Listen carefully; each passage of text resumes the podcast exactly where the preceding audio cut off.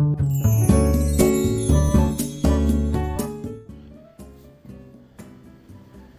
いおはようございます。愛知県岡崎市のオーラムという一人サロンで美容師をしてます。カナダと申します、えー、このチャンネルでは僕の一人サロンのことや大人女性の美容のこと髪のことなどを毎朝7時に配信しています。はいでは今日の、えー、テーマですね、えー、失敗しない前髪のセルフカットの方法という内容ですえ前髪のセルフカットって、まあ、自分で前髪を切るってことですね。えー、まあもちろん美容院で前切るのがもうもちろん間違いないんですけど、うんまあ、例えば、ま、月に1回まめにカットをする人でもちょっと長めの前髪とかあの目にかからないスレスレとかにしてるスタイルだと1ヶ月も経つと結構長くなるので前髪が。まあ、2週間ぐらい経った時にちょっとつなぎで切りたいなって思う時あるじゃないですか。まあ、美容室で前髪カットっていうメニューがあったりもすると思うんですけどなんか美容室に行くほどでもないんだけどとかちょっと朝スタイリングをしててなんか今日前髪もうちょっと短かったらいいなって思うことってあると思うんで、まあ、そんな時って自分で切りたいですよね。でそのまあ自分で切りたい時に、まあ、切る時に、えー、もちろん失敗したくないと思うのでその失敗をしない切り方っていうのを今日お話ししようと思います。でも本当はこういう内容っていうのはなんか YouTube とか動画がの方が一番きっとねいいんでしょうけどまあなんとかちょっとこう、えー、声だけであの伝えられる限りやってみようと思います。で、えーとまあ、まず結論なんですけど大事なことが一つあって、えー、それを守るとまあ、ほぼ失敗がないんですけどそれは何かっていうと、えー、黒目の間の前髪のみを切るっていうことです。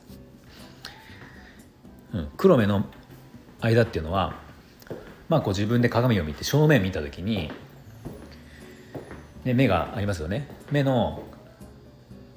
黒目があって黒目の、えー、外側両方の外側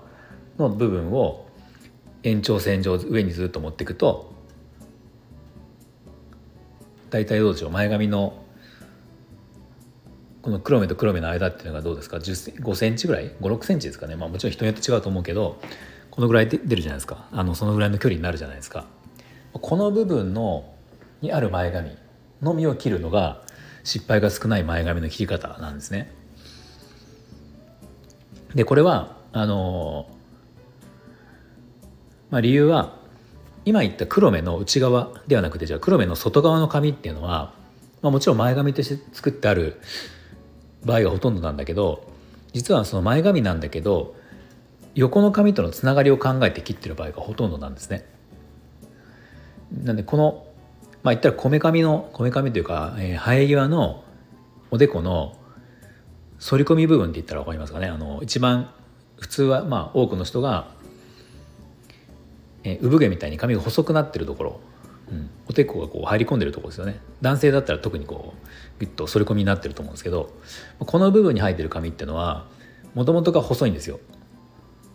でこの部分の髪をどう残すかとかどう切るかとかで顔が小顔に見えるとかあの顔をこうきつく見せるとか逆に優しく見せるとか、まあ、いろんなそのヘアスタイルの雰囲気を、まあ、左右する髪であったりするんですね。でこれは本当に切るのが難しいんですよ。あの細い髪だったりするから浮き加減も結構あるし切ったら思ったより短くなっちゃったとか、まあ、本当にその辺は美容師さんでもかなり難しいとこなのでこれは絶対切ってほしくなくてまあそのそれを切らないようにすると結局前向いた時の黒目の内側の髪っていうことになるんですけど、まあ、この部分だったら最悪もし短くなりすぎたとしてもなんかまあそれはそれでっていう感じでいけるんですよ。そうなので、えー、そこを切るならそこを切ってほしいっていう、まあ、そういう話です。であとそのまあそこの場所を切る場所はこれで分かったと思うんですけどでこれを、えー、どう切るか。まあでもあのもしすきばさみがあればある程度こうあの長さをちょっと切って、まあ、気持ちを思ったより長めに切っておいてそこにすきばさみを入れればなじむし、まあ、逆にこうバツッとラインを出したい場合はこの降りた状態そのままの状態でまっすぐ切るだけなので、まあ、それでいいと思うんですけどまああのまあ、これ今今日話したよね。あくまでつなぎでの話なので前髪を作ってスタイルチェンジするとかそういうことになってくるとまた難易度はちょっと上がってしまうのであの、まあ、ももっともっとこう難しくなるんですけど、まあ、次にカットに行く間のつなぎとしてやる場合は僕が今日話したような内容でやると、まあ、大きな失敗はないのかなと思います。はい、では今日の内容が、えー、少しでも役に立ったと思ったらいいねボタンを押していただけると嬉しいです。また今後も僕の放送を聞いていただける方は、えー、スタンド FM のアプリがもしなければ入れていただいてそちらでフォローもできますのでよろしければお願いします。はい、では今日も最後まで聞いていただいてありがとうございました。